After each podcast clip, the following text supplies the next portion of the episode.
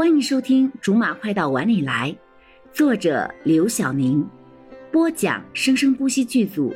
本作品由韵声文乐工作室全程赞助。第五十三章婚礼现场，柠檬也帮他拍了拍背。这事儿比乌龟叫的动静都大，难为你了。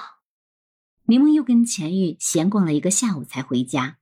回到家后，依旧是直接闯进罗少的房间。告诉你一个好消息，想不想听？说来听听。你求求我，我就告诉你。出去的时候别忘了把门给我关上。你激我也没用，我偏要告诉你，顾莲下周要结婚了。罗少的手这才从键盘上拿下来，转过身来。这么快？顾莲说让你和我一起去呢，你有时间吗？什么时候？下周二，我试试，应该可以抽出一点时间吧。你说我红包包多少呢？柠檬掏出钱包，拨弄着里面几张可怜的钱币。罗少禁不住轻笑了一声，说：“你就别装穷了，这半年多你打官司赢了不少钱吧？”罗少的话音刚落，柠檬就扔出一把硬币朝罗少砸了过去。没你挣的多。你以为一个案子我能捞多少？全都让公司给吞了，我卡里的钱也没比包里的多出来多少。要不然，哎，你说，咱俩可以算一份吗？你说呢？我说不行，结婚就行了。柠檬像是看到了曙光一样，眼前一下就亮了。花一张结婚证的钱，就可以省下一个红包的钱。好主意呀！你当领证是电视购物，只要说说就可以吗？柠檬颓废的叹了一口气，往床上一躺。我当然知道没这么简单。罗少，你说结婚好吗？结婚之后不就不能像现在这么自由自在了吗？罗少的眼睛暗了下来，定定的看着柠檬，目光突然很柔很柔。我不会限制你的自由。柠檬被罗少看愣住了，同样这么盯着罗少，半天才磕磕绊绊的说：“我我我又不是要吓你，我我我担心这个干什么？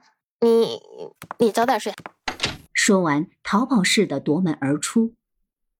罗少看着柠檬惊慌失措的样子，笑了，正打算回身接着工作的时候，谁知柠檬又突然折了回来，狠狠的把门推开。我看你今天回去怎么跟你妈交代。然后又啪的一声，狠狠的把门关上。柠檬回到房间之后，脸莫名的红了起来。无论怎么用温凉的手拍打，都没有办法把脸上的温度降下去。刚才罗少看他的眼神，好像刻在了眼睛里一样。无论睁眼闭眼，怎样在床上翻滚，都抹不掉。顾莲的婚礼会场很普通，普通到很朴实的感觉。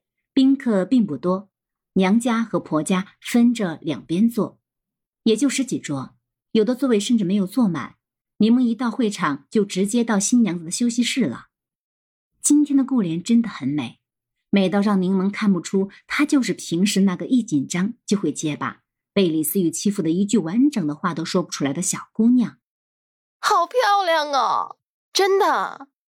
李思雨听了也笑了，故意酸溜溜地说。对呗，我都相形见拙了。今天你就别再欺负他了。钱玉这才从里面的一个屋子里走出来，手里拿着头纱。李思雨接过钱玉手里的头纱，细细的帮顾莲在头上鼓弄了起来。是是是，今儿这头纱一戴上，就你最大。暂时被你压迫一次，不过我以后可是要还回去的。还要还？你平时欺负我的还不够啊！顾莲面对李思雨，难得完整的说完一句话，说完还摸着胸口大喘气。婚礼开始之后，柠檬到会场找到了罗少。他本来以为罗少只是说说而已，没想到真的翘班来参加顾莲的婚礼了。你怎么来了？你昨天晚上不是说让我来的吗？罗少抿了口水，有些微微的喘息声，看来是着急着跑过来的。我只是说说而已，你下午不用工作了吗？好了，以上就是我们播讲的本章的全部内容，感谢您的收听，我们下集不见不散。